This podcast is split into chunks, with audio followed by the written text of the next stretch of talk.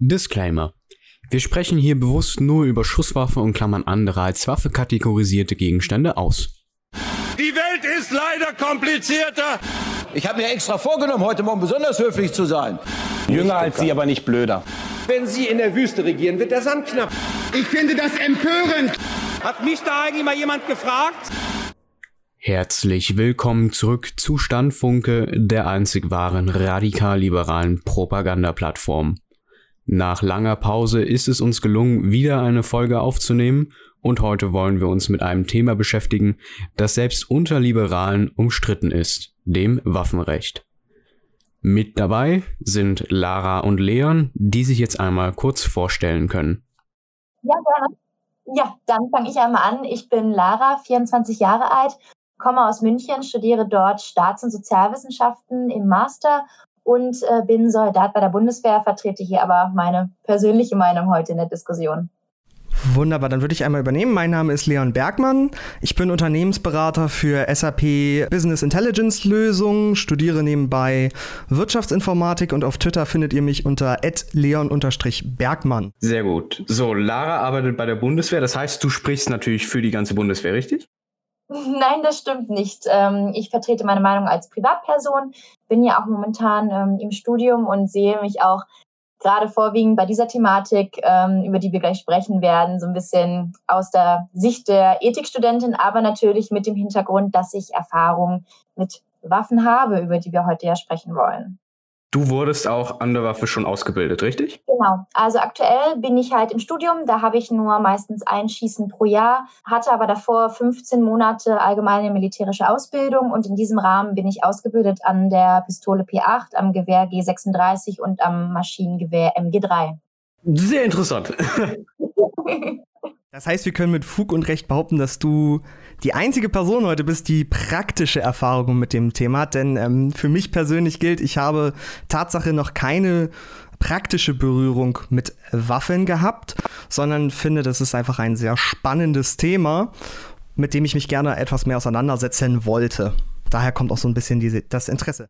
Sieht bei mir ähnlich aus. Also eine richtige Waffe hatte ich noch nie in der Hand. Äh, man kennt natürlich immer die kleinen äh, Airsoft-Waffen äh, oder auch mal Paintball, aber eine richtige, echte Waffe äh, ist auch bei mir, äh, hatte ich auch noch nie in der Hand. Da habt ihr mir was voraus. Ich war zum Beispiel noch nicht Paintball spielen. Also. Nur zu empfehlen. Werde ich mir merken. Ab und zu ganz spaßig. Gut. Wir wollen heute sprechen über Waffenrecht. Ähm, und da bietet sich an, dass wir erstmal den Status quo erklären. Lara hat sich dazu bereit erklärt, das zu machen. Deswegen bekommt Lara jetzt erstmal das Wort. Genau, sehr gerne. Also, damit wir überhaupt ja einen Rahmen für das haben, worüber wir hier sprechen, wollte ich euch einfach mal ja, den Status quo in Deutschland darstellen. Wir haben traditionell ein sehr restriktives Waffenrecht in Deutschland und ist auch international gesehen eines der strengsten weltweit. Unser Waffengesetz ähm, dient dem Schutz der öffentlichen Sicherheit und Ordnung. Also so ist es offiziell ähm, benannt worden. Aber was regelt es überhaupt? Es regelt alle Fragen des Umgangs mit Waffen oder auch der Munition, zum Beispiel den Erwerb und Besitz, also wer Waffen erwerben äh, und besitzen darf, Waffen führen darf und mit ihnen schießen darf. Und außerdem wird die Aufbewahrung und Herstellung und auch der Handel von Waffen in diesem Waffengesetz geregelt. Es regelt zudem, unter welchen Voraussetzungen überhaupt jemand eine Waffe besitzen darf. Da gehe ich gleich nochmal drauf ein. Und es reglementiert auch die Erlaubnis und Aufnahmen für bestimmte Fälle und Personengruppen, wie zum Beispiel Jäger und Sportschützen, aber auch halt die Verbote bestimmter Waffen und Munition. Es gibt zum Beispiel Waffen wie äh, Maschinengewehre, aber auch Panzer und alles, was noch viel größer ist. Das fällt unter das Kriegswaffengesetz. Das ist da nochmal ähm, komplett außen vor.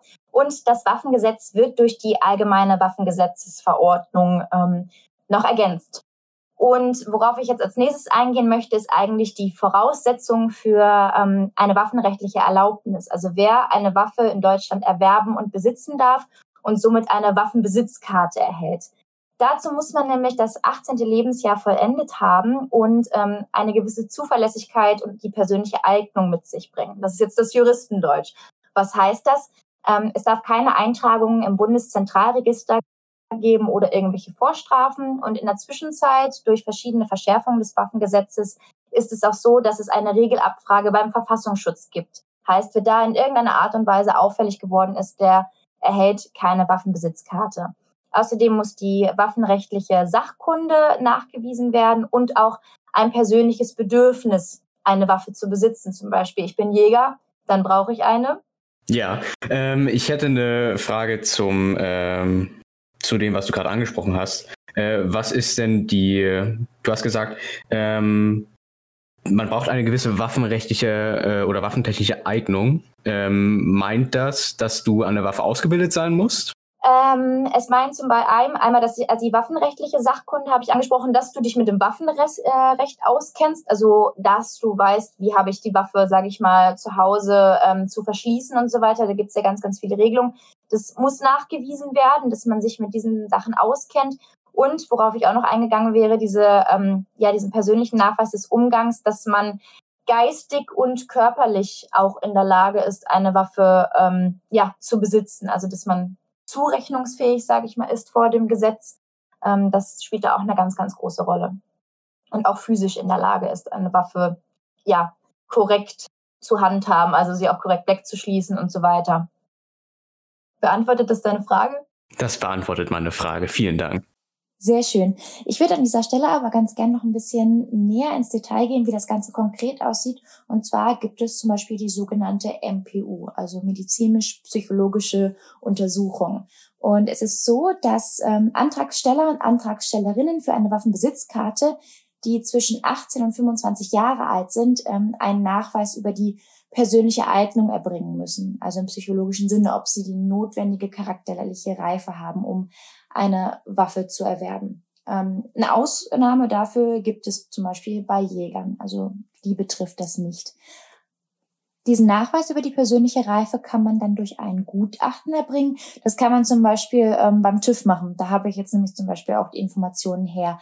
Man wählt sich dann Begutachtungsstelle aus und muss dann verschiedene Leistungstests erbringen, wie zum Beispiel den über die Reaktionszeit, Fragebögen beantworten und hat ein kurzes Gutachtergespräch und gegebenenfalls ähm, eine ärztliche Untersuchung wie beim Hausarzt. Das ist jetzt allerdings keine tiefenpsychologische intensive Begutachtung und muss halt auch dann nur einmal erbracht werden. Außerdem wird es ähm, auch noch von anderen Personen gefordert, und zwar, wenn es Zweifel seitens der Waffenbehörde gibt, ob man für eine Waffe geeignet ist. Zum Beispiel, wenn ähm, bei den üblichen Prozederen, wie man eine Person überprüft, da irgendwas aufgefallen ist.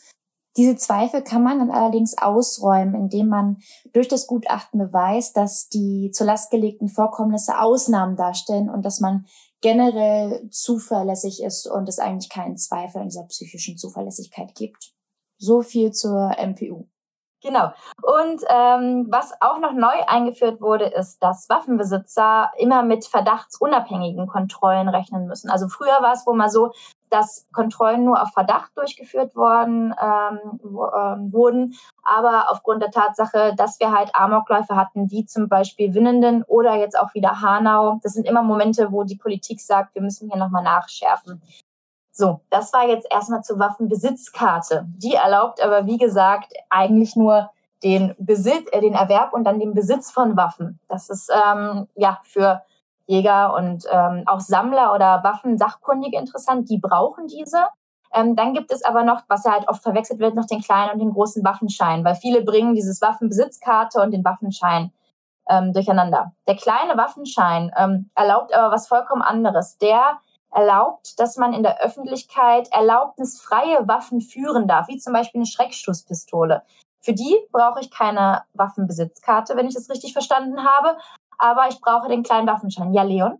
Ich glaube, wir sollten noch mal erklären, was man unter dem Begriff Führen einer Waffe zu verstehen hat. Das ist jetzt vielleicht, das ist ein, ein technischer Begriff, ein rechtlicher Begriff, den sollten wir vielleicht einmal erläutern. Könntest du mir das vielleicht erklären? Ja, genau. Das ist für mich immer so ein bisschen was Selbstverständliches. Deshalb sehr gut, dass du mich darauf hinweist. Und das Führen einer Waffe hat damit zu tun, ich darf mit einer Waffenbesitzkarte die Waffe bei mir zu Hause aufbewahren, in einem geschützten Raum. Oder wenn ich damit beruflich zu tun habe, in einem Wachlokal zum Beispiel sitze, ähm, als Wachmann, habe ich da einen festen Raum, wo ich diese Waffe haben darf. Das Führen der Waffe ist jetzt das mit mir tragen in der Öffentlichkeit. Wenn ich also einen kleinen Waffenschein habe, darf ich eine Schreckschusspistole mit mir rumtragen. Und diese ist dann auch, sage ich mal, geladen und schussbereit. Ansonsten der ähm, Sportschütze zum Beispiel, der darf seine Waffe natürlich auch von zu Hause mit ähm, zum Schützenverein nehmen. Dazu muss diese aber getrennt von der Munition in einem Koffer im Kofferraum sein. Dann ist, es, ist sie ja nicht schussbereit. Da wird in dem Moment zwischen Führen und Transportieren unterschieden. Vielleicht als kleiner Einwurf, wenn, wenn jemand mit einer Waffenbesitzkarte ähm, eine Waffe von A nach B verbringt, dann spricht man da nicht vom Führen, sondern vom Transportieren. Das ist vielleicht für unsere Hörer ein, ein wichtiger Einwand, damit man da äh, klar unterscheidet, was gemeint ist. Was auch noch relativ äh, wichtig zu erwähnen ist, Deutschland unterscheidet nicht zwischen dem sogenannten Open und dem sogenannten Concealed Carry. Also, ist, also wenn man den äh, Waffenschein hat und die Waffe führen darf, dann spielt es wenig, äh, dann spielt es keine Rolle, ob man die unter der Jacke beispielsweise trägt oder offen. Also Deutschland unterscheidet da nicht zwischen Open und Concealed. Es ist halt nur eine Erlaubnis, dass man die Waffe führen darf. Genau, also ein Unterschied zu Amerika, wo man jetzt zum Beispiel ja den Begriff Open Carry States kennt, siehe zum Beispiel Texas. Genau, das war jetzt der kleine Waffenschein. Und der große Waffenschein ist das, äh, was sich viele, sage ich mal, unter einer Lockerung des Waffenrechts, sag ich mal, denke ich mal, vorstellen. Und der große Waffenschein ist aber etwas, was in Deutschland wirklich ganz, ganz selten in absoluten Ausnahmefällen vergeben wird. Der erlaubt nämlich das Führen, also das wirklich mit sich führen, herumtragen ähm, einer erlaubnispflichtigen Waffe. Und das sind jetzt wirklich auch die Waffen, die wir uns vorstellen. Das sind keine Schreckstoßpistolen mehr oder Signalwaffen. Das sind zum Beispiel Pistolen oder Gewehre. Ähm, und hier muss halt ein besonderes Bedürfnis nachgewiesen werden können. Das ist ein juristischer Begriff, wo es mir jetzt persönlich auch schwer gefallen ist, da genauer herauszufinden, worum es geht. Und hier ist auch nochmal wichtig, ähm, diese, äh, trotz eines großen Waffenscheins darf ich solche Waffen nicht ähm, bei Versammlungen oder Veranstaltungen mit mir rumtragen. Also wo große Menschenmassen aufkommen. Das ist, denke ich mal, auch nochmal was, was man herausstellen sollte. Ich würde da gerne noch anmerken, so als, als, als kleine Größenordnung, ähm, es gibt in Deutschland ungefähr 18.000 Waffenscheine, große Waffenscheine. Und die sind alle letztendlich damit äh, gerechtfertigt, dass ein besonderes Schutzbedürfnis besteht, was sich nicht durch andere Maßnahmen herstellen lässt als durch das Führen einer Schusswaffe. Das heißt, wir reden da nicht davon, dass, sage ich jetzt mal, der, der, der Türsteher im, im Nachtclub so einen Waffenschein erhält, sondern das sind Personenschützer und entsprechende andere Personen. Also das ist ein sehr, sehr restriktiv gehandhabtes Mittel. Das sollte man bei der ganzen Diskussion nicht vergessen, denn es ist nicht so, dass in Deutschland tausende Menschen täglich mit einer Schusswaffe in der Öffentlichkeit unterwegs sind. Zumindest ist keine Privatperson. Genau, damit haben wir, denke ich mal, den ähm, Status quo ganz gut schon mal dargestellt und ihr seht, es ist eine unglaublich komplexe Thematik, also mit vielen verschiedenen Regelungen, mit einigen Ausnahmen und dann halt viele juristische Begriffe wie besonderes Bedürfnis, die die Thematik kompliziert machen. Was man aber zusammenfassend sagen kann, ist, dass es in Deutschland nun mal nicht üblich ist, wie in anderen Ländern wie äh, den USA zum Beispiel, dort in einigen Staaten eine Waffe mit sich zu tragen. Das ist etwas, was wir in Deutschland sehr, sehr wenig sehen. Und trotzdem haben wir immer wieder die Diskussion, gerade nach Vorfällen wie dieses Jahr zum Beispiel des Amoklaufs in Hanau, der ja durch einen Sportschützen verübt wurde. Wir haben immer wieder diese Frage, ist unser Waffenrecht immer noch zu locker? Müssen wir ähm, das strenger gestalten? Oder andere Stimmen wiederum sagen, ähm, zur Verteidigung des eigenen Heimes, des eigenen Grundstückes oder auch des eigenen Lebens müsste das Waffenrecht gelockert werden. Und das ist, denke ich mal, so eine Debatte, über die wir heute auch ein wenig sprechen äh, möchten und wo wir auch ganz verschiedene Positionen vertreten. Was vielleicht noch ganz interessant ist zu erwähnen, ist, dass es in Deutschland sehr wohl äh, legale Waffen gibt. Äh, das blendet man immer aus. Aber im Jahr 2018 waren es ungefähr 5,4 Millionen Waffen, ähm, die äh, in legalem Besitz waren, also beispielsweise von Jägern, Sportschützen, aber auch von Personenschützern und so weiter. Ähm, Schwarzmarktzahl natürlich äh, nicht bekannt. Ähm, aber das äh, hat mich persönlich sehr überrascht, wie viele Waffen doch in Deutschland äh, in legalem Besitz sind, weil das von den Medien und in der öffentlichen Diskussion auch gerne ausgeblendet wird. Also man bemerkt gar nicht, wie viele Waffen in Deutschland eigentlich in legalem Besitz und in Zirkulation sind. Da würde ich auch gerne noch an der Stelle nochmal einhaken. Nicht nur, dass ähm, wir eine sehr hohe Anzahl von wirklich legalen Schusswaffen, also wir reden von welchen, die mit Waffenbesitzkarte, mit entsprechenden Berechtigungen erworben sind und auch entsprechend verwahrt werden.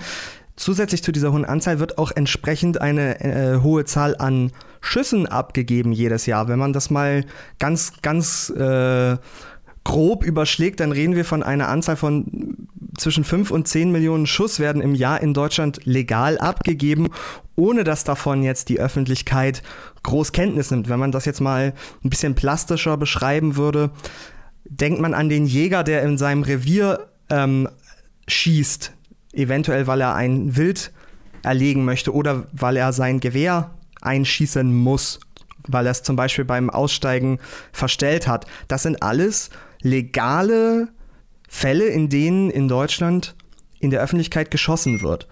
Und das sollte man, finde ich, bei dieser Diskussion auf jeden Fall bedenken. Ja, ich finde es auch ganz erstaunlich, wie viele ähm, Sportschützen wir tatsächlich in Deutschland haben. Ich habe nämlich mal nach der Zahl gesucht und der ähm, Deutsche Schützenbund hat tatsächlich 1,3 Millionen Mitglieder, wovon auch sicherlich äh, einige davon mehrere Waffen besitzen. Und ähm, das Schützenwesen hat sogar so sehr Tradition in Deutschland, dass ähm, es als immaterielles UNESCO-Kulturerbe Deutschlands gilt, was ich sehr ja, beachtlich fand, sage ich mal, weil ich nicht mit so einer so hohen Zahl an Sportschützen auch gerechnet hatte wenn wir in dieses Thema einsteigen wollen. Ich habe dazu ein, zwei nette Fakten.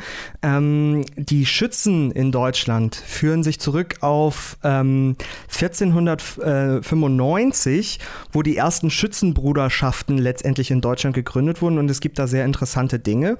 Denen wurden teilweise ähm, hoheitliche Aufgaben überstellt, um den ewigen Landfrieden zu sichern. Also, wenn man sich das anguckt, das ist eine sehr, sehr traditionsreiche Geschichte, die das Schützenwesen in Deutschland hat, wo mehr oder minder ähm, hoheitliche Aufgaben übergeben wurden. Und das hat sich in den letzten, ich sag mal, 600, 700 Jahren ja doch äh, deutlich geändert. Also das sollte man bei dieser ganzen Diskussion nicht vergessen. Wir haben da eine, eine sehr traditionsreiche Geschichte denke, die Tradition ist auch ein Grund, warum da nicht auch schon viel restriktiver gehandelt wurde, weil ähm, ich habe mich jetzt damit befasst.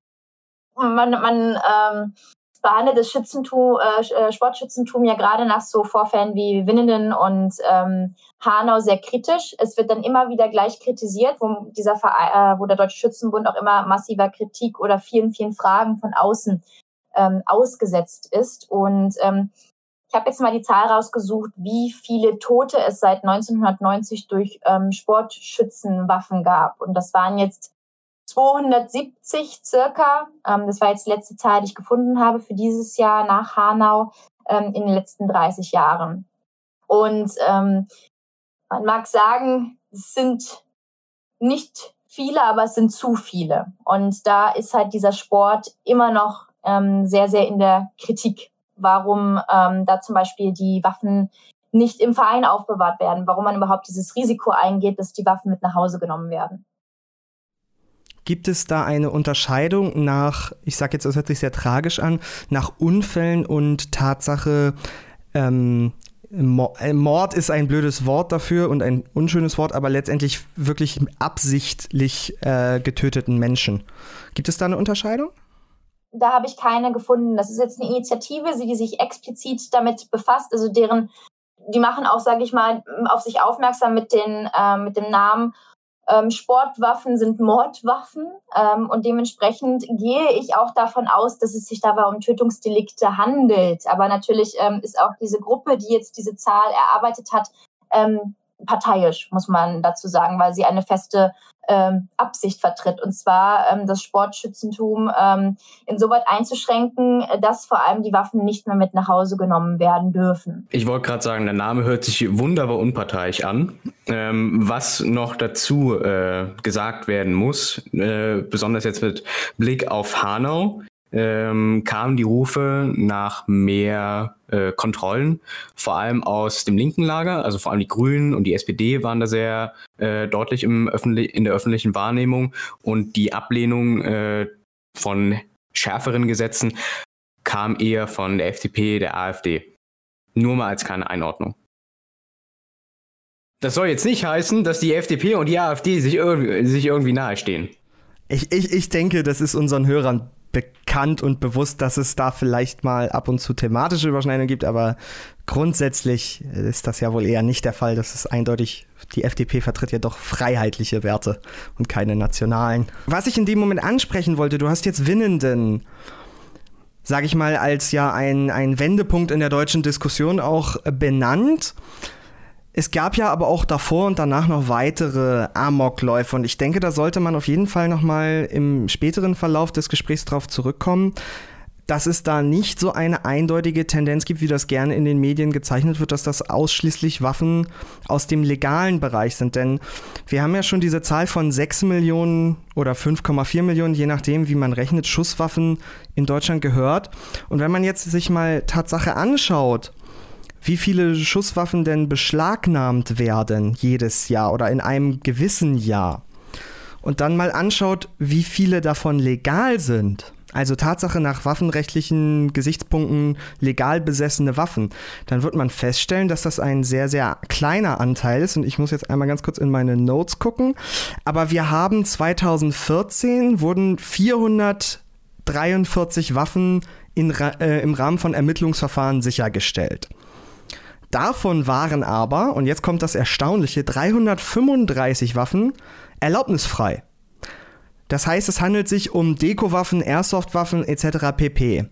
Und jetzt kommt die nächste Zahl, wenn man in Mathe nicht ganz, äh, äh, nicht ganz äh, verpennt hat, dann wird man feststellen, dass nicht mehr so viele Waffen über sind. Es sind noch 108 erlaubnispflichtige Waffen, die 2014 fest äh, oder sozusagen sichergestellt wurden. Und jetzt hätte ich gerne von euch einfach mal eine Schätzung. Wie viele Waffen davon waren legal und wie viele wurden illegal beschafft? Ladies first. Ich denke, maximal 10% davon äh, sind legal beschafft worden. Ich glaube, der größte Teil davon sind illegal. Ich wollte auch sagen, 90% illegal. Also zwischen 10 und 11 Waffen. Es waren fünf legal besessene Waffen. Also sind wir deutlich unter den 10%. Ich möchte damit jetzt nicht andeuten, dass legal besessene Waffen nicht für Straftaten verwendet werden. Das wissen wir alle, das ist Schwachsinn, diese Aussage. Ich denke, man sollte es in einen Kontext einordnen, wie viele legale Waffen letztendlich für, für Verbrechen verwendet werden.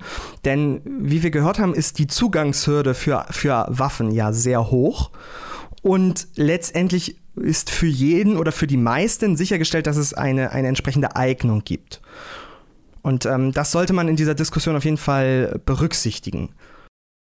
Ja, ist ähm, ein sehr valides Argument, äh, was auch aus ökonomischer Perspektive äh, relativ klar ist. Denn sobald man den Zugang zu einem Markt einschränkt, beispielsweise äh, können wir das ja auch an Cannabis festmachen, erhöht man damit de, das Schwarzmarktaufkommen. Also quasi das Abschneiden eines legalen Marktes erhöht den Zugang zum Schwarzmarkt für dasselbe Gut. Das ist ein Vergleich, wo ich schon mit gerechnet habe, dass er kommen würde, muss ich sagen. Ähm, und da widerstrebt es mir wirklich, sage ich mal, weil Cannabis ähm, ist letzten Endes größtenteils schädlich für den Konsumenten, wenn dies legal oder illegal beschafft wird. Wenn ich aber eine Waffe illegal erwerbe, ist damit in der Regel oftmals nicht die Absicht, mir selbst zu schaden, es es handelt sich um äh, einen Suizidversuch, aber häufig äh, richtet sich nun mal Waffengewalt gegen andere Menschen. Wenn man sich zum Beispiel anschaut, 2018 wurden insgesamt ähm, 8.343 Straftaten mit Schusswaffengebrauch in Deutschland registriert und ähm, in 4.524 Fällen wurde auch geschossen. Und in den anderen 3.800 und ein paar wurde mit der Waffe gedroht. Und Waffen, den Zugang zu Waffen weiter ähm, ja, zu vereinfachen oder zu legalisieren. Das löst in dem Falle kein, nicht das Problem des Schwarzmarktes, würde ich sagen. Jawohl, das löst es, aber es führt auch gleichzeitig zu einer großen, großen Welle an Kriminalität, die ich mir zumindest vorstellen kann. Also Waffen sind nun mal kein Spielzeug. Waffen sind tödlich, Waffen sind gefährlich. Das weiß auch jeder, der mal eine in der Hand hatte.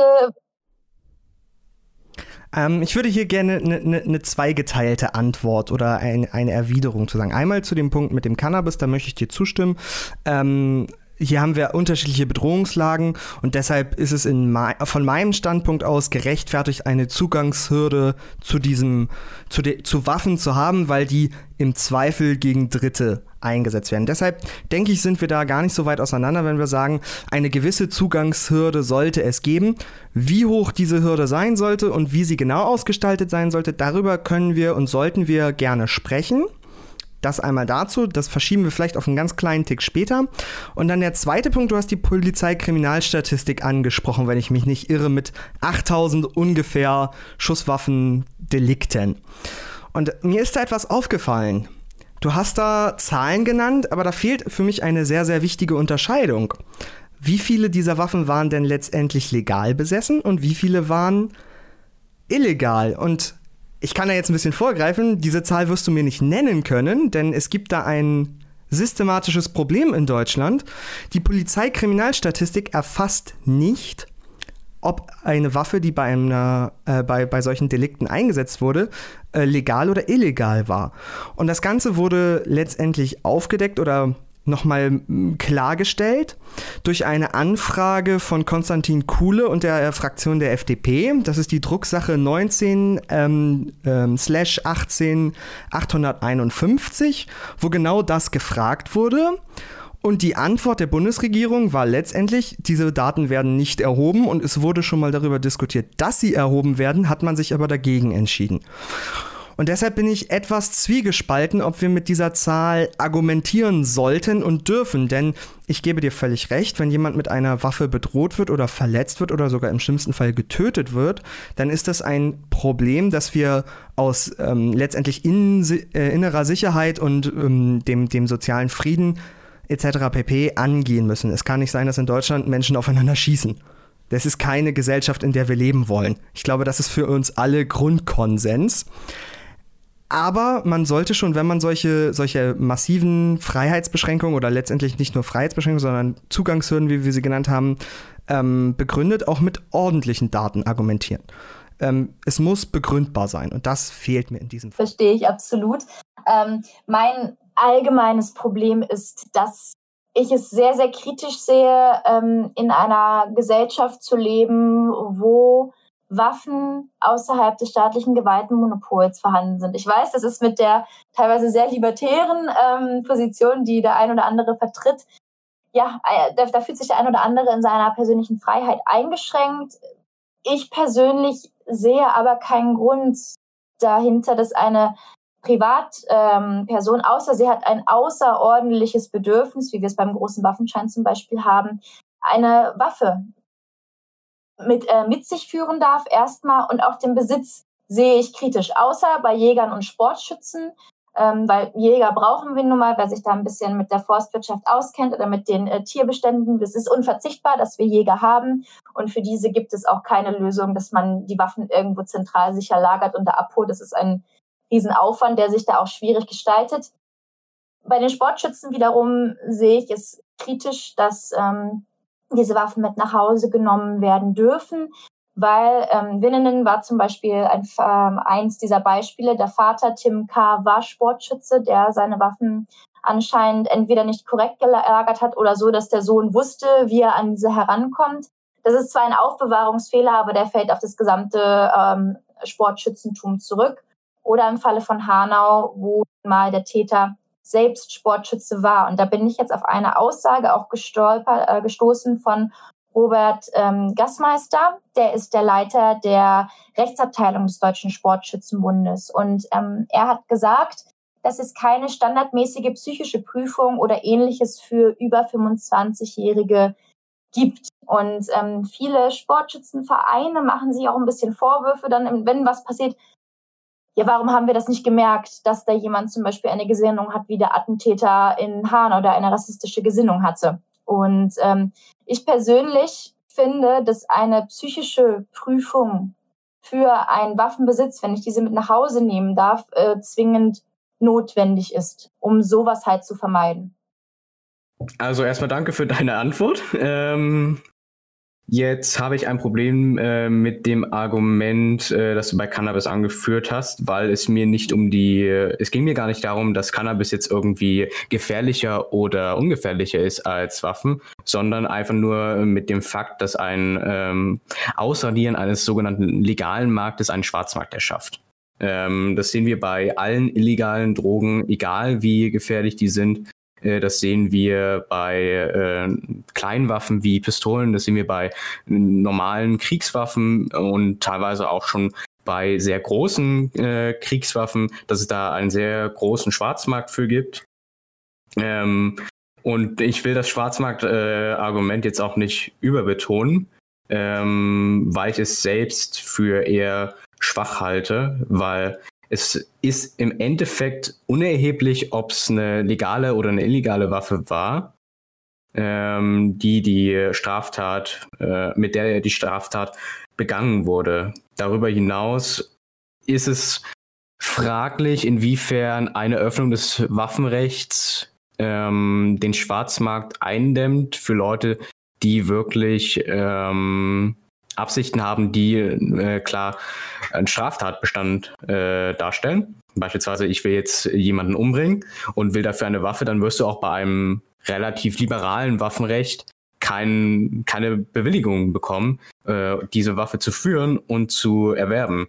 Insofern ist dieses, halte ich dieses Argument auch für schwierig. Jetzt äh, kommen wir zum äh, eigentlichen Argument, das du, denke ich, angeführt hast, zwar zum staatlichen Gewaltmonopol. Ähm, das unterstütze ich so in dem Sinne, dass der Staat tatsächlich das Gewaltmonopol beibehalten sollte. Ich bin ja nicht libertär, auch wenn es mir manchmal nachgesagt wird. Ähm, Problem ist nur, ähm, der Staat kann weder überall gleichzeitig sein, ähm, noch äh, kann er jedes Verbrechen verhindern. Insofern ist das Argument für mich ein bisschen zu kurz gegriffen. Denn wenn wir sagen, wir möchten gerne Straftaten verhindern, aber dann soll das bitte immer der Staat machen und der Bürger darf äh, sich nicht selbst mit Waffen verteidigen, ähm, dann ist es halt schwierig zu sagen, dann kommen wir halt in die Situation, wo es Fälle geben wird, wo wir Gewaltverbrechen haben, wo der Staat eben nicht eingreifen kann, weil die Polizei braucht erstmal eine bestimmte Zeit, um zum Tatort zu kommen. Und die Polizei muss dann auch erstmal Bescheid wissen. Weil wenn das einfach ein Räuber war, eine Eins gegen eins Situation und der, und der Räuber erschießt den Typen, dem gegenübersteht, dann wird das vielleicht keiner melden. Insofern, das ist äh, mir persönlich da ein kleines bisschen zu kurz gegriffen.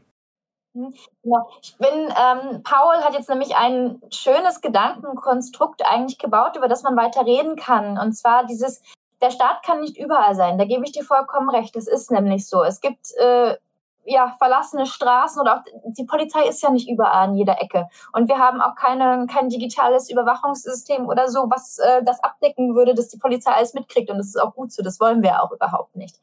Dann ist aber halt die Frage, ähm, denke ich mal, worauf du hinaus willst, dass ein unbescholtener Bürger, um sich selbst gegen Kriminalität zu verteidigen, letzten Endes den Zugang zu einer Waffe haben sollte, wenn er das denn wollte. Ist, habe ich das richtig verstanden? So im Grundsatz ja. Im Grundsatz ja.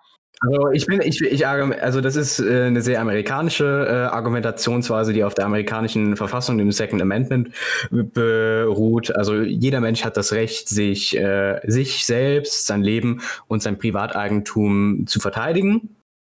Ähm, das ist für mich auch aus klassisch liberaler Perspektive die einzig moralisch vertretbare Form der Gewaltanwendung und zwar nicht initiierende Gewalt, sondern abwehrende Gewalt. Also quasi man handelt in Notwehr beziehungsweise Selbstverteidigung. Ähm, dafür, ähm, das ist sozusagen meine Position, wobei ich jetzt ähm, nicht das Klischee Amerika möchte. Also quasi das äh, Open Carry mit Verfassung ist gleich Waffenschein. Das will ich ja nicht. Ähm, und äh, sowieso in, den Amer in Amerika ist es ja relativ schwer, da die Amerika sehr föderal sind. Jeder Staat hat sein eigenes Waffenrecht. Wir haben New York, das teilweise sehr strikte Waffengesetze hat.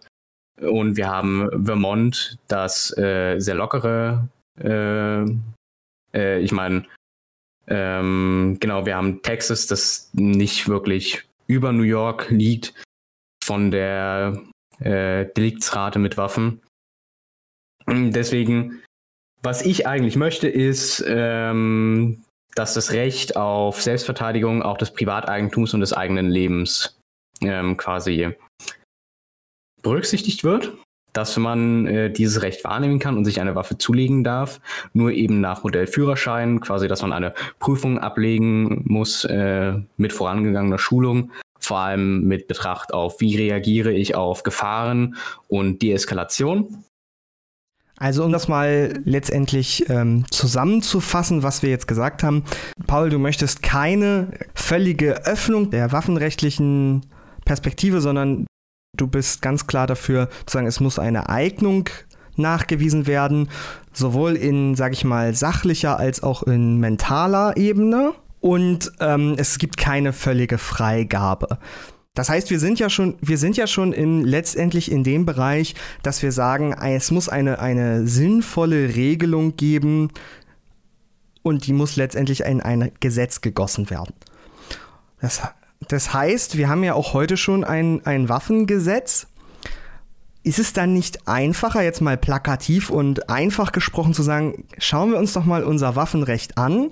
Wo sind die großen Probleme? und zwar jetzt nicht vielleicht wir, sondern insgesamt als gesellschaftliche Diskussion. Wo sind unsere Probleme? Was sind denn die großen Gefahrenpotenziale? Und was können wir dagegen tun? Und meiner Auffassung nach, um da jetzt mal ein, eine persönliche Perspektive reinzubringen. Ich möchte nicht, dass in Deutschland Leute wie in den USA mit, mit Schusswaffen durch die Gegend laufen. Äh, ich, ich persönlich bin zum Beispiel auch kein Freund davon, wenn die Polizei mit ähm, MP durch die Innenstadt läuft. Es ist für mich kein Bild, das ich für, für eine deutsche Stadt gerne sehe und das ist etwas, was mir sehr missfällt.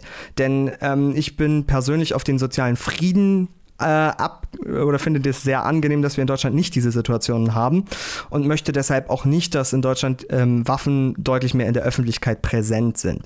Wo ich aber ganz klar für eine Liberalisierung plädiere und letztendlich auch für notwendig halte, ist, dass Leute, die ein berechtigtes Interesse haben, wie auch immer das Interesse jetzt begründet wird, darüber kann man im Detail streiten, ob ein Sportschütze ein berechtigtes Interesse hat oder nicht.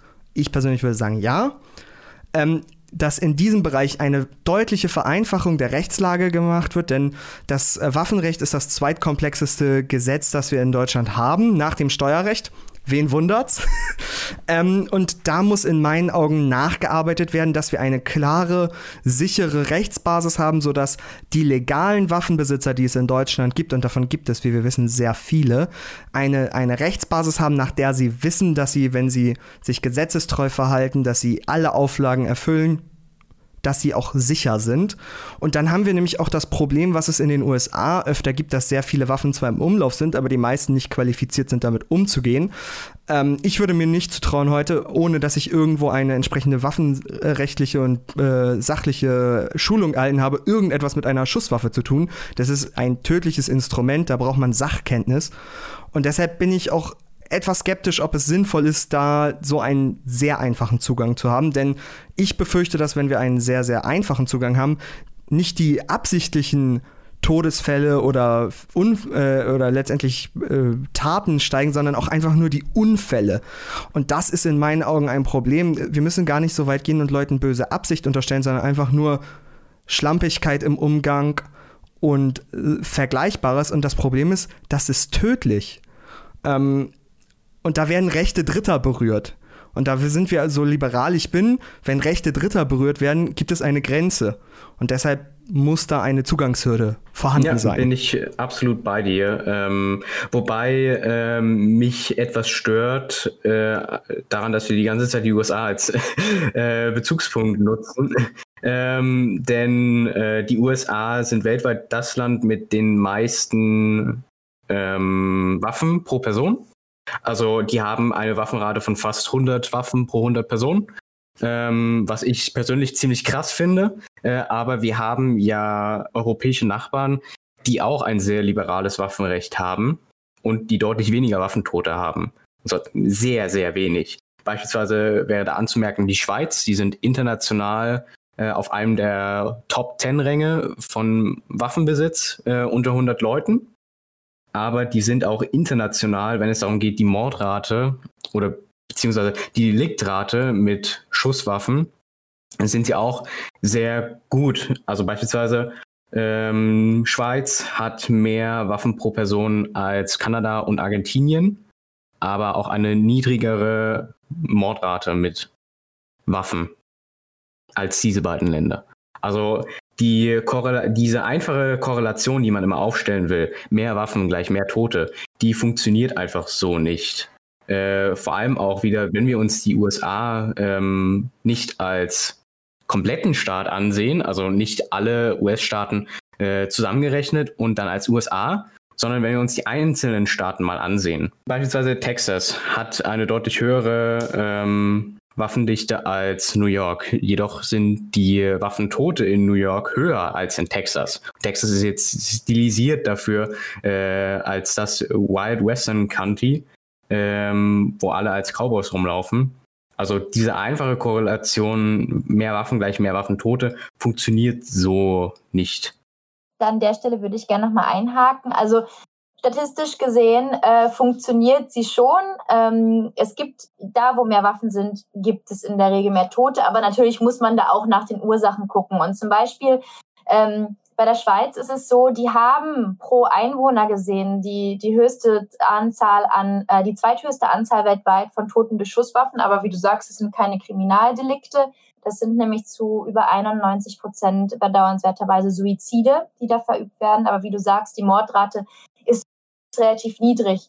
Ich scheue mich trotzdem vor einem Vergleich ähm, mit der Schweiz, wo das ähm, sehr liberale Waffenrecht ja gut funktioniert weil man es einfach nicht übertragen kann. Also weil es in der Schweiz gut funktioniert, muss es hier, wo wir eh schon eine höhere Mordrate haben, muss es hier ja dann nicht äh, besser funktionieren. Also oder auch gut funktionieren. Das ähm, finde ich, also für die Schweiz funktioniert es. Es ist auch gut, dass die für sich einen Weg gefunden haben. Aber ob das dann halt für Deutschland automatisch auch dann entweder keine negativen Auswirkungen oder so hat, das wage ich zu bezweifeln. Ein Beispiel zum Beispiel für ein Land, wo ein äh, strengeres Waffengesetz zu einer positiven Veränderung geführt hat, ist beispielsweise Australien. Dort hat man im Mai 1996 nach einem Amoklauf ein Gesetz eingeführt, das den Waffenbesitz wesentlich stärker reguliert hat und ähm, Daraufhin sank die Zahl der durch Schusswaffen getöteten Menschen deutlich und auch die Zahl der Waffenbesitzer sank kontinuierlich. Da hat sich also ein strengeres Waffengesetz bewährt. Und ich würde gern einfach noch mal ein ganzes Stück zurückgaloppieren zu deinem Führerscheinmodell, Paul. Ähm, Sage ich mal, dass man über so ein Kontrollmodell einen einfacheren Zugang zu Waffen möglich macht. Und ähm, daran finde ich die wirklich praktische Umsetzung jetzt unglaublich schwierig, weil eine Ausbildung an der Waffe ist nicht mal eben in einem Kurs, den ich jetzt wie einen Führerschein zweimal die Woche über drei Monate besuche, getan. Es ist auch nicht ausreichend, einmal im Jahr dann zum Schießen zu gehen und alle drei Jahre nochmal das ganze Prozedere durchzumachen. Das reicht nicht, um verantwortungsbewusst mit einer Waffe umgehen zu können. Wenn ich mir anschaue, wie jetzt im Militär die Ausbildung läuft, wir haben entweder drei Monate in der allgemeinen Grundausbildung oder bei mir in meiner Laufbahn waren es sogar sechs Monate, hatte ich die Waffe ab dem zweiten Monat eigentlich jeden Tag dabei. Und wir waren auch viel schießen. Und da lernt man nun mal dieses Mündungsbewusstsein, auch weil du permanent, permanent andere Menschen um dich herum hast. Du lernst, wie du eine Waffe zu halten hast, damit du niemanden gefährdest.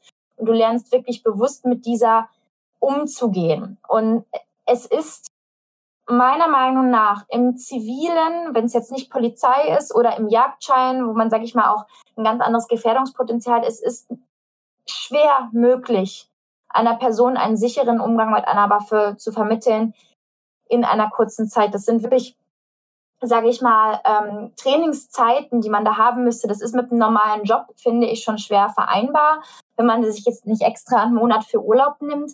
Und außerdem, ähm, dass man sich selber mit einer Schusswaffe automatisch schützen, besser schützen kann, ist auch ja sehr situationsabhängig. Wenn ich jetzt auf meinem Privat Grundstück bin und dort ähm, einen Einbrecher zum Beispiel vernehme, der bei mir im Garten rumläuft oder so, dann kann mir diese Schusswaffe was nützen. Es kann aber auch zu einem großen Irrtum führen, nämlich, was wir auch schon hatten, leider Gottes in den USA, Fälle, wie dass sich da ein Jugendlicher aus der Nachbarschaft betrunken verlaufen hat und dann für ein, irrtümlicherweise für einen Einbrecher gehalten und erschossen wird.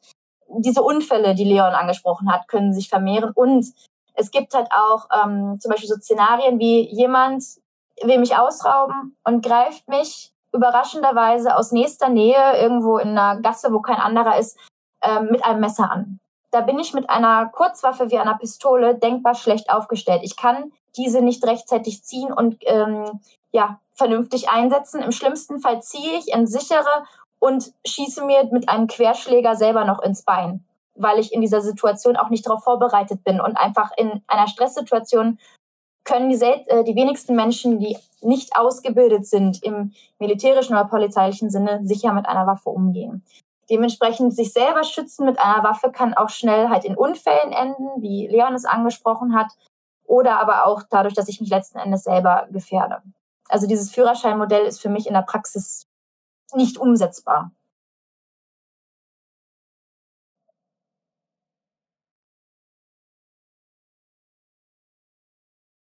Hm, ja, würde ich dir äh, größtenteils zustimmen. Ähm, ich fand auch Leons äh, Beitrag äh, mit dem, dass man sinnvolle Waffenrechte finden muss, sehr gut. Ähm, äh, ich dröse das mal auf. Ähm, Argument 1 war ja das mit der Schweiz, äh, dass wir nicht wirklich mit der Schweiz äh, vergleichbar sind. Ähm, da würde ich sogar unter Umständen zustimmen, ähm, dass wir einfach eine andere Kultur haben. Ähm, Deutschland ist äh, historisch gesehen bei weitem nicht so liberal wie die Schweiz. Ähm, deswegen kann das gut und gerne sein, ähm, dass es bei uns einfach in dem Maß nicht funktionieren wird, wie das in der Schweiz funktioniert. Ähm, da würde ich dir dann zustimmen und da sollte man dann auch ähm, eine spezielle Lösung für das eigene Land finden, nicht auf andere Länder schauen, dann ich glaube, du hast dich bei meinem äh, Führerschein-Vorschlag ein bisschen zu sehr an dem Wort Führerschein aufgehangen. Äh, dabei habe ich da gar nicht gesagt, welche Inhalte das sind, äh, bis auf, äh, dass man äh, Deeskalation und auch ähm, den Umgang mit der Waffe üben soll. Äh, da, darauf bin ich ja gar nicht wirklich eingegangen, genauso wenig auf die Zeit. Ähm, wenn du das jetzt so sagst, mit äh, ein, eine Waffenausbildung ist mit einem beruflichen Leben schwer vereinbar, kann ich eigentlich ganz einfach äh, entgegenhalten, dann ist das eben so. Wenn jemand eine Waffe haben will, dann muss er das, dann muss er diese Anstrengung auf sich nehmen. Äh, das ist mir dann als Gesetzgeber egal. Hauptsache das Recht ergibt Sinn und ist sicher. Äh, da ist es dann, da kann ich dann nicht auf die Befindlichkeiten der Leute äh, Rücksicht nehmen, die sagen, dass das doch alles viel zu lang ist und dass die äh, das bitte in besserer Vereinbarkeit mit dem eigenen Privatleben haben möchten.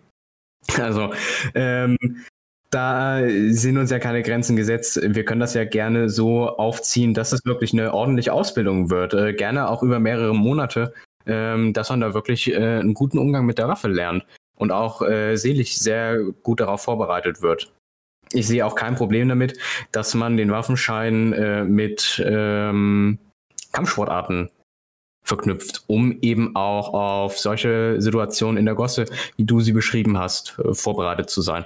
Weil im Endeffekt äh, erhöht es nur die eigenen Überlebenschancen. Beziehungsweise die eigenen Chancen, dass das eigene Eigentum äh, danach noch am eigenen Körper ist. Also bei mir sind da drei Punkte. Ähm, sprichst du jetzt davon, äh, die, die, die Zugangsvoraussetzung für einen Waffenschein zu senken, also letztendlich das äh, Führen einer Waffe, oder reden wir noch von einer Waffenbesitzkarte? Ähm, vielleicht hat man mich, habe ich mich nicht klar ausgedrückt. Ich persönlich bin ein Verfechter davon, dass der Zugang zu einer Waffenbesitzkarte nicht vereinfacht wird, aber konsistent, logisch und vor allen Dingen rechtssicher gestaltet wird. Ein Waffenschein bin ich immer noch ganz klar der Überzeugung, das muss eine besondere Situation sein, da muss eine besondere, ein besonderes Schutzbedürfnis bestehen, das sich nicht anders herstellen lässt. Ähm, wie gesagt, ich habe schon, schon gesagt, ich bin kein großer Fan von, von einer äh, großen Präsenz von Waffen in der Öffentlichkeit. Das widerspricht meinem Bild einer offenen Gesellschaft, das ich für sehr wichtig und für, für essentiell für ein gutes Zusammenleben halte.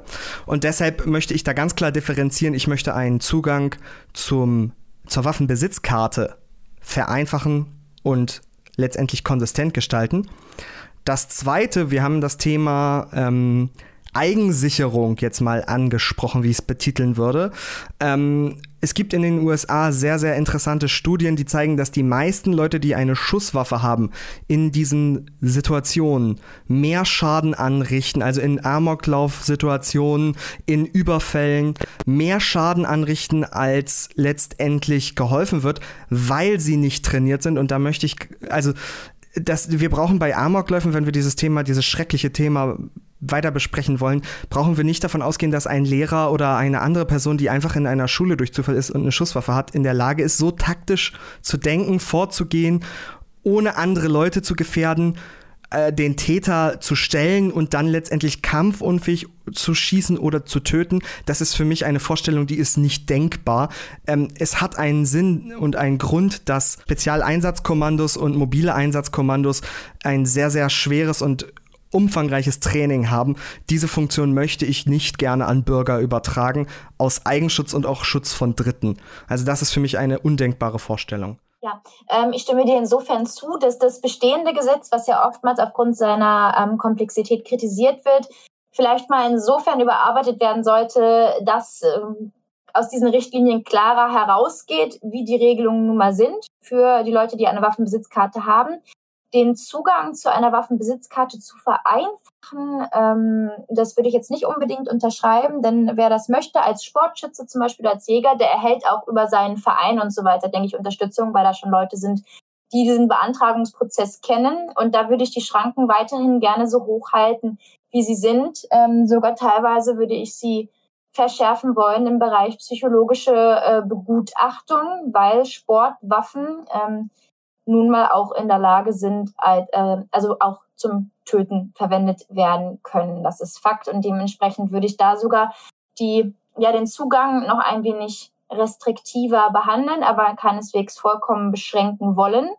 Ähm, und diese, dieses Modell der Waffen zum Selbstschutz, wie du sagst, es ähm, führt oft äh, dann doch zu mehr Schaden als eigentlich zu nutzen. Und generell meine mein Idealbild der äh, Gesellschaft entspricht auch deinem, dass ich eine möglichst waffenfreie Gesellschaft möchte, auch um meiner selbst willen, um mich in meiner, Persön in meiner persönlichen Freiheit nicht eingeschränkt zu fühlen, weil ich, ich würde mich unwohl fühlen in der Öffentlichkeit, wenn dort mehr Waffenträger sind. Und sei es, die, dass dies nur zum Selbstschutz wollen, aber ich persönlich würde mich dabei sehr, sehr unwohl fühlen in der Öffentlichkeit.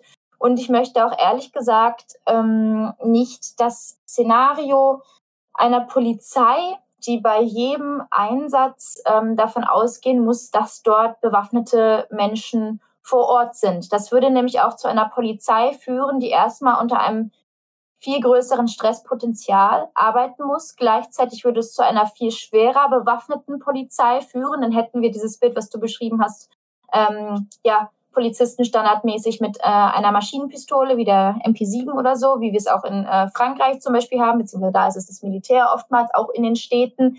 Das sind alles Bilder, die wollen, die möchte ich nicht in Deutschland. Ich finde, die passen auch nicht zu Deutschland. Und ich persönlich glaube auch nicht, dass ähm, sich selbst verteidigen mit einer Waffe wirklich ähm, ein Weg ist, der hier in Deutschland funktioniert. Was Fakt ist, wo wir uns, denke ich mal, alle einig sind, dieser Schwarzmarkt an Waffen, der ist ein ganz, ganz großes Problem. Denn es kommen deutlich mehr Menschen zu Schaden ähm, mit illegalen Waffen als durch legale Waffen.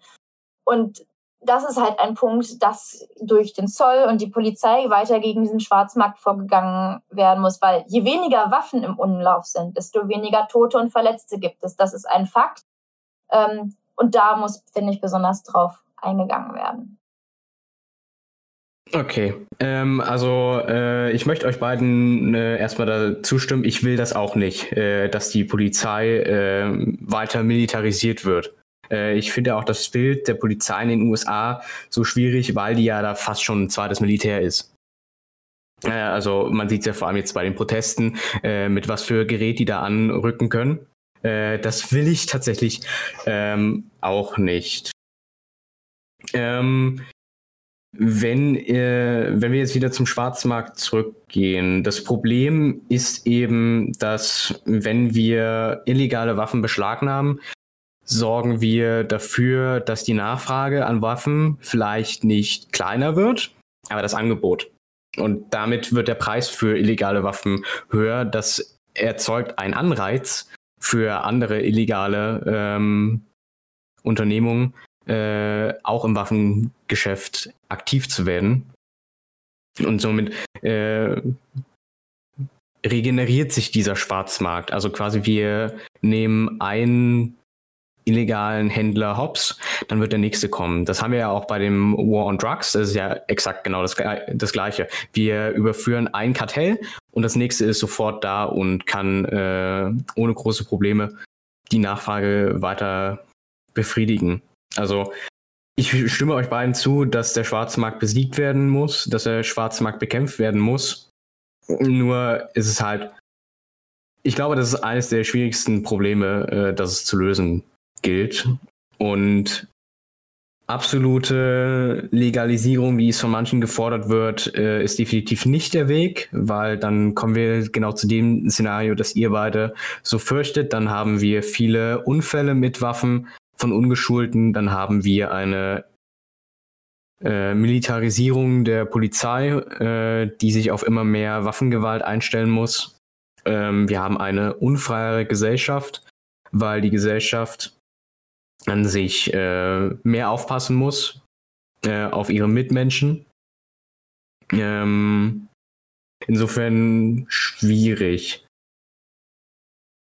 Also ich bleibe dabei, dass ich weiterhin eine Öffnung äh, möchte. Leon hat ja angesprochen, was genau ich öffnen möchte, den Waffenschein oder den Waffenbesitz. Ich würde da sagen, auf jeden Fall den Waffenbesitz. Beim Waffenschein äh, bin ich mir selber noch gar nicht so sicher äh, würde aber auch eher sagen Nein, also quasi Nein zu einer Liberalisierung. Und quasi, dass mehr Menschen die Möglichkeit haben, nach abgeschlossener, äh, nach, nachdem sie den, äh, die Führerscheintortur durchgegangen sind, äh, dass sie dann die Möglichkeit haben, zu Hause äh, Waffen zu besitzen, äh, dass sie sich zu Hause verteidigen können. Ähm, und dass es in der dass es dann auf offener Straße so, so gesehen äh, nicht zu mehr Waffen kommt, unbedingt, weil äh, da hat Lara, wie ich finde, einen sehr wichtigen Punkt genommen, äh, genannt. In einer Gasse hilft es recht wenig, wenn der Angreifer mit einem Messer aus einem Meter Entfernung zusticht. Da ist eine Pistole relativ wirkungslos. Ähm, ja, das wäre so mein Statement ich würde jetzt gerne nochmal, wir haben jetzt hier einige Argumente zusammengeschmissen, ich würde die jetzt nochmal gerne ganz kurz abarbeiten. Ähm, wir hatten das Argument, dass mehr Waffen potenziell mehr Straftaten nach sich ziehen.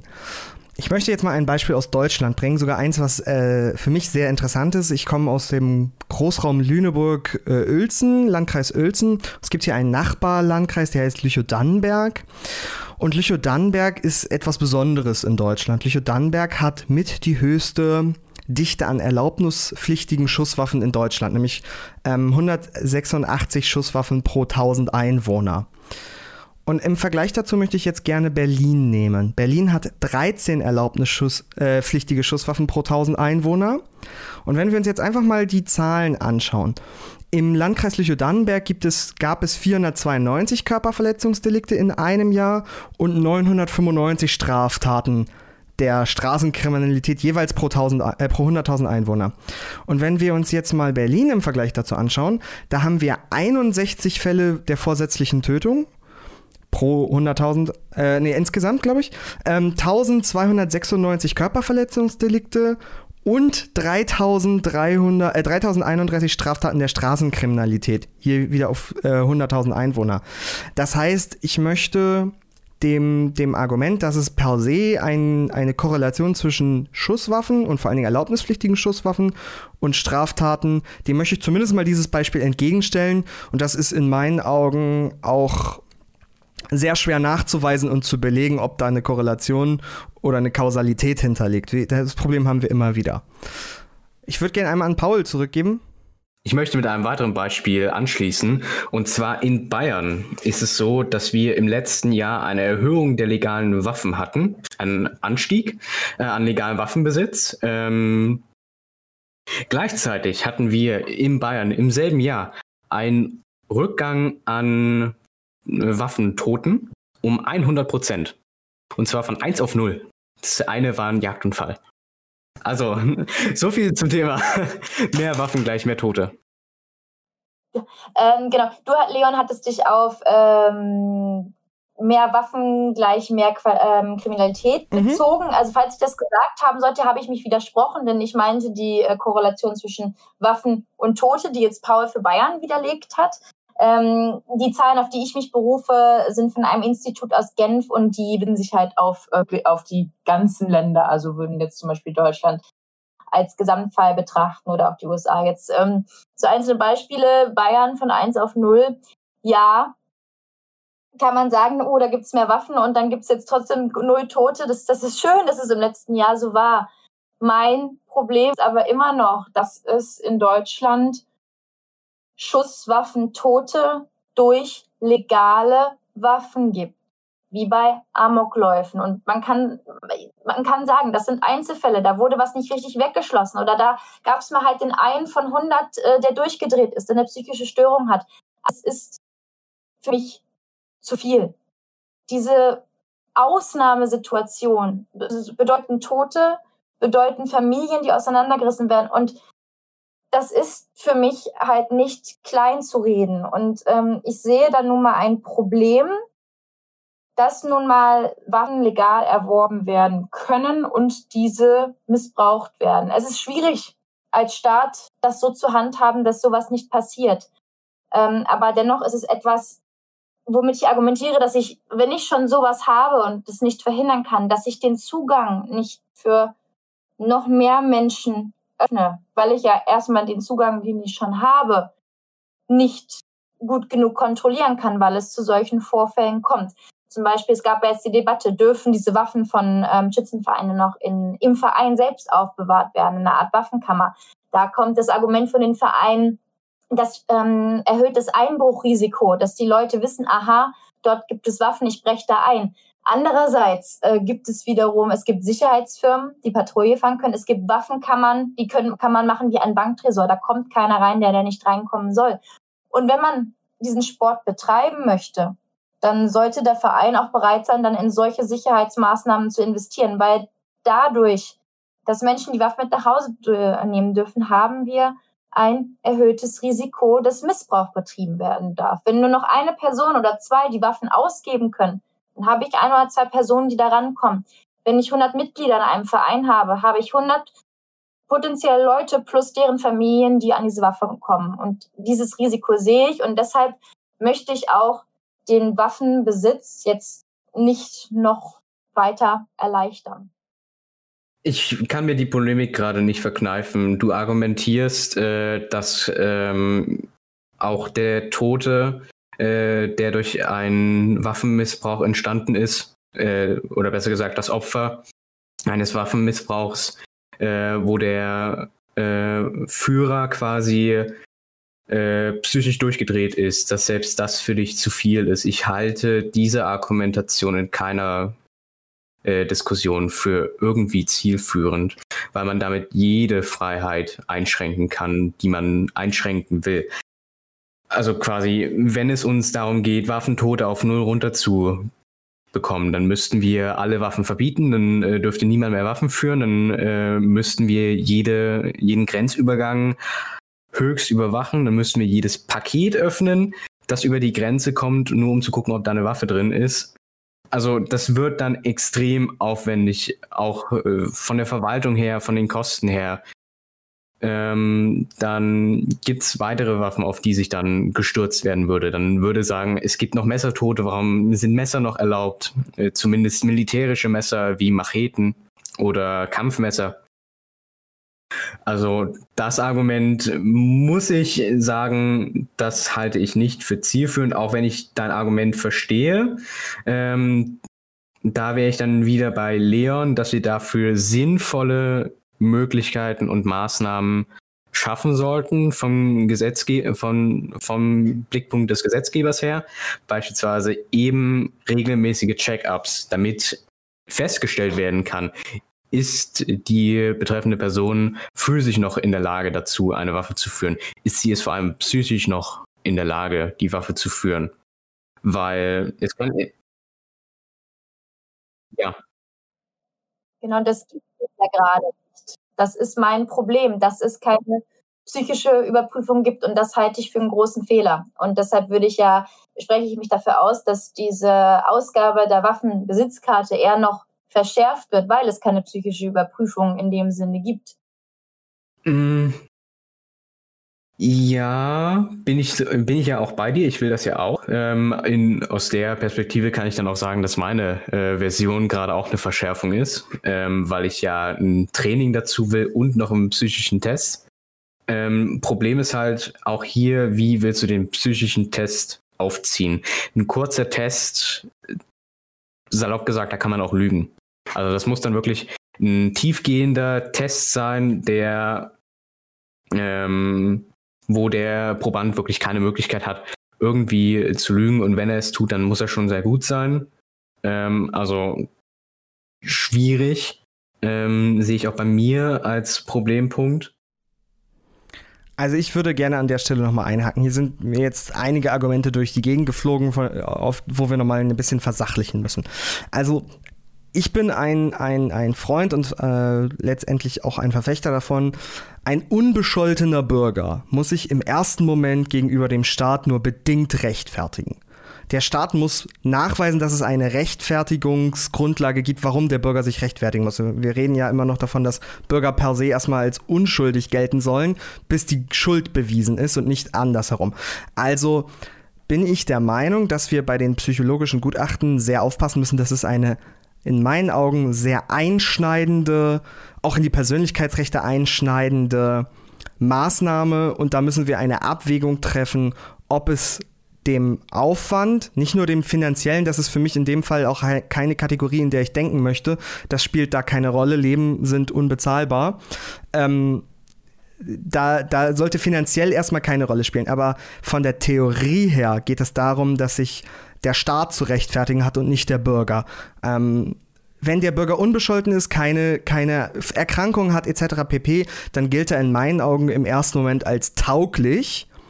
Und dann ist es daran, vom Staat zu beweisen, dass er untauglich ist. Wir müssen da keine Strafprozesshürde stellen, sondern, was weiß ich, äh, Verstöße gegen Gesetze, das sind Details, aber es muss erstmal andersrum laufen. Der, der Bürger ist erstmal unbescholten und dann muss der Staat die Schuld beweisen. Das nächste Punkt, ich will das noch ganz kurz sagen, bei den, bei den Amokläufen, da müssen wir ganz klar differenzieren. Also ich habe hier äh, Zahlen, zum Beispiel 1964 in Volkhofen. Da gab es elf Tote mit nicht erlaubnispflichtigen Waffen, zum Beispiel Flammenwerfern oder Speeren, die selbst gebaut wurden. Also auch dieses Amok-Argument, das ist in meinen Augen ein sehr, sehr schwaches Argument, weil jede erlaubnispflichtige Waffe kann ich auch durch eine weniger kritische, erlaubnisfreie Waffe ersetzen. Insofern, wir leben in einer Gesellschaft, in der hundertprozentige Sicherheit nie erreicht werden kann und auch in meinen Augen nicht erstrebenswert ist, weil das die Freiheit des Einzelnen einschränkt. Und äh, eine unfreie Gesellschaft ist keine Gesellschaft, in der ich leben möchte. Ich glaube, was Leon gerade gesagt hat, ist ein relativ äh, gutes Argument. Ähm, quasi, dass wir auch sonst in der Gesellschaft gilt ein, eine Balance zu finden zwischen Freiheit und Sicherheit. Welches Maß an Freiheit können wir den, ja gut, nicht können wir den Bürgern erlauben, sondern welches Maß an Freiheit hat der Bürger und welches Maß an Sicherheit ist notwendig, um den Bürger äh, in seiner Ausübung der Freiheit zu beschützen. Weil das ist ja ultimativ die Aufgabe des Staates. Der Staat ist nicht dafür da, ähm, dem Bürger seine Freiheit zu, ähm, zu überlassen oder zu ähm, schenken. Das ist ja nicht die Aufgabe des Staates. Die Aufgabe des Staates ist ja, die Freiheit des Bürgers zu sichern. Ähm, ich möchte an diesem Punkt nochmal einhaken, also auch an dem ersten Punkt, den Leon genannt hat, weil ich an diesem widerspreche. Ich verstehe euer Argument. Ähm, der Staat ist in erster Linie nicht dazu da, dem, wie du jetzt auch gesagt hast, Paul, dem ähm, Bürger seine Freiheit zu schenken. Und der Bürger sollte erstmal als unbescholten betrachtet werden. Ich glaube, bei jeder anderen Thematik stimme ich dazu. Bei den Schusswaffen ähm, und dem Zugang dazu muss ich aber widersprechen aus einem ganz einfachen Grund ähm, alle anderen Leute, die jetzt auch beruflich mit Schusswaffen zu tun haben, wir mussten auch ein psychologisches ähm, Gespräch quasi durchgehen. Das ist jetzt auch nicht so, wie du gesagt hast, Paul, ja, dann kann man lügen. Ein guter Psychologe oder ein guter Psychotherapeut, der merkt das. Dem was vorlügen, dann muss man eigentlich Soziopath oder Psychopath sein, denn die können so lügen, dass du es nicht merkst. Bei den meisten anderen psychischen Störungen ähm, fällt es durchaus auf. Und ähm, wer nun mal ähm, im Besitz einer Waffe sein will und damit auch über die Freiheit und die Sicherheit von anderen entscheiden könnte, rein potenziell, der sollte, finde ich, ähm, bereit sein, so ein Gespräch durchzuführen. Und ich halte das auch ähm, nicht für zu viel, dass jemand jetzt zu viel in seiner Freiheit eingeschränkt äh, wird, weil ich dabei immer auch die Individuen drumherum betrachte. Und jeder andere, der eine Waffe beruflich bedient, hat auch ein psychologisches Gespräch Deshalb frage ich mich, warum es ein Sportschütze nicht auch tun sollte. Leon? Also ich würde gerne nochmal auf das Argument eingehen mit der psychologischen Untersuchung. Vielleicht habe ich mich unklar ausgedrückt. Ein kurzes psychologisches Begutachtungsgespräch, ich sag mal eine halbe Stunde, Stunde, alles in Ordnung. Ich habe mir jetzt unter dem eher vorgestellt eine, eine psychologische eingehende Untersuchung mit mehreren Sitzungen etc. pp, wie man sie ja eigentlich aus dem psychologischen Bereich eher kennt. Die wäre in meinen Augen deutlich zu invasiv, um, um das zu rechtfertigen. Ein kurzes Begutachtungsgespräch, zum Beispiel im Rahmen einer Prüfungssituation oder im, im Rahmen einer Vorprüfung, alles klar, können wir gerne drüber reden. Das greift nicht so sehr in die Persönlichkeitsrechte ein wie eine, eine wirklich tiefgehende psychologische Evaluierung. Gut, dann würde ich an der Stelle nämlich sagen, dass wir das Thema schließen, dass jeder nochmal seinen Standpunkt darlegt, dass nochmal jeder einen Überblick äh, bekommt, ähm, was denn jetzt die einzelnen Standpunkte sind ähm, und äh, das Wort gebe ich an unsere Gäste. Und da Ladies First, Lara. Dankeschön. Ich finde den Status quo, den wir heute in Deutschland haben, prinzipiell gar nicht schlecht. Sicherlich müsste man das Waffengesetz ähm, juristisch überarbeiten, da es nun mal nach dem Steuerrecht das komplizierteste deutsche Recht ist und es geht meiner Meinung nach nicht. Ähm, da jetzt aber an den richtigen Stellen zu verschlanken, zu konkretisieren oder Formulierungen umzuändern, das möchte ich Juristen überlassen. Da maße ich mir jetzt nicht an, da qualifizierte ähm, Vorschläge machen zu können. Inhaltlich ähm, finde ich, dass wir bei diesem traditionell restriktiven Waffenrecht auf jeden Fall bleiben sollten. Es sollte zwar weiterhin möglich sein, ähm, Jäger zu werden, Sportschütze zu sein oder eine Waffe zu erwerben aufgrund eines besonderen Bedürfnisses zum Beispiel. Jedoch finde ich, dass ähm, gerade bei Menschen, die die Waffen nutzen, wie bei Jägern oder Sportschützen, aber auch bei Leuten, die eine Waffe zu Hause haben, im Allgemeinen ähm, die psychologischen Anforderungen eventuell erhöht werden, weil wir in der Vergangenheit gesehen haben, dass es da Gefährdungspotenzial gibt. Und auch wenn diese vielleicht Einzelfälle waren, möchte ich trotzdem für die Zukunft sicherstellen können, ähm, dass man Gefährder frühzeitig erkennt und dass diese dann halt auch überhaupt keine Waffe erwerben können. Insgesamt spreche ich mich dafür auch aus, dass das Waffenmonopol ähm, das Gewaltmonopol beim Staat liegen sollte, also bei Polizei und Militär.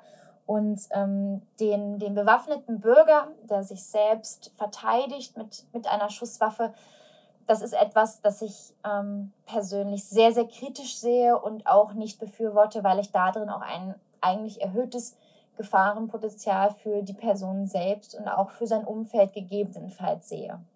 Und damit würde ich dann weitergeben an Leon. Wunderbar, vielen Dank.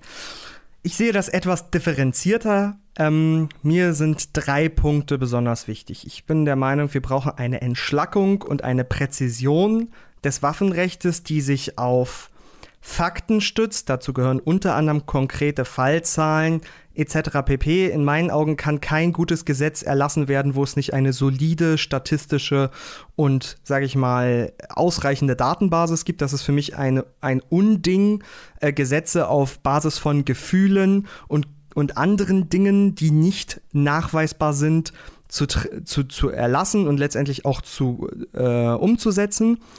Der zweite Punkt, der mir wichtig ist, ich bin der Auffassung, dass ein unbescholtener Bürger in Deutschland ein Recht darauf hat, wenn er einen Bedarf und die Eignung nachweisen kann, eine Waffe zu erwerben und im Rahmen von Skisport und Jagd einzusetzen. Und im dritten bin ich der Meinung, wir werden es nie schaffen, alle Gewaltverbrechen zu verhindern, alle Verbrechen mit Schusswaffen und alle Suizide mit Schusswaffen oder anderen Waffen. Und deshalb ist es in meinen Augen wichtig, dass wir dort eine Versachlichung der Debatte anstreben. Das ist uns, glaube ich, heute ganz gut gelungen. Wir haben recht sachlich diskutiert und nicht sehr emotionsgeladen. Das kennt man ja, wenn man jetzt mal auf Social Media oder auch in die Presse guckt, deutlich anders. Und ich denke, man muss damit oder wir müssen da, da ganz klar hin, eine sachliche Debatte zu führen, denn dazu ist es ein zu ernstes und wichtiges Thema und auch ein Thema, was, wenn wir uns die Historie angucken, ja auch tief in der deutschen Kultur verankert ist. Und deshalb ist es ein Thema, das besondere Aufmerksamkeit bedarf und auch etwas Fingerspitzengefühl. Weder die libertäre Position zu sagen, alles, alles muss erlaubt sein, noch die keiner darf Waffen haben Position ist in meinen Augen eine angemessene, sinnvolle Diskussionsgrundlage. Und deshalb möchte ich mich an dieser Stelle für die gute und tolle Diskussion bedanken. Ähm, Nochmal ein paar andere Blickwinkel, gerade auch mit einem Praxiseinschlag, das fand ich sehr schön. Und ähm, auf der Basis sollten wir diese Diskussion weiterführen. Natürlich dann mit Juristen, die das besser beurteilen können, was genau geändert werden muss als wir, aber vielleicht mal als Metaebene, was, was, was wir wollen und was wir anstreben. Vielen Dank. Im Grundsatz ist meine Position von der von Leon gar nicht weit entfernt. Ich stehe hinter dem Recht auf Selbstverteidigung des eigenen Lebens und des eigenen Eigentums auch abseits vom staatlichen Gewaltmonopol. Das heißt, dass sich zunächst jeder, der dieses Recht für sich selbst wahrnehmen möchte, auf einen Kurs bewerben kann, der nach erfolgreichem Abschluss zum Besitz von Waffen berechtigt. Der Kurs soll dann auch nach einem Modell Führerschein ablaufen, also ein Teil Theorie, ein Teil Praxis. Wichtig ist mir, vor allem nach den Inputs von Lara, dass in diesem Kurs Wert darauf gelegt wird, dass die Teilnehmer sicher mit einer Schusswaffe umgehen können und, das ist vielleicht am wichtigsten, auf mögliche Gefahrensituationen vorbereitet sind und auch lernen, mit völlig neuen Gefahrensituationen umzugehen. In short meint das kontrollierte Öffnung des Waffenrechts. Zum Abschluss möchte ich mich ganz besonders bei meinen beiden Gästen heute bedanken, die sich zu dieser Diskussion bereit erklärt haben und ich freue mich darauf, sie bald wieder hier begrüßen zu dürfen. Auf Wiedersehen.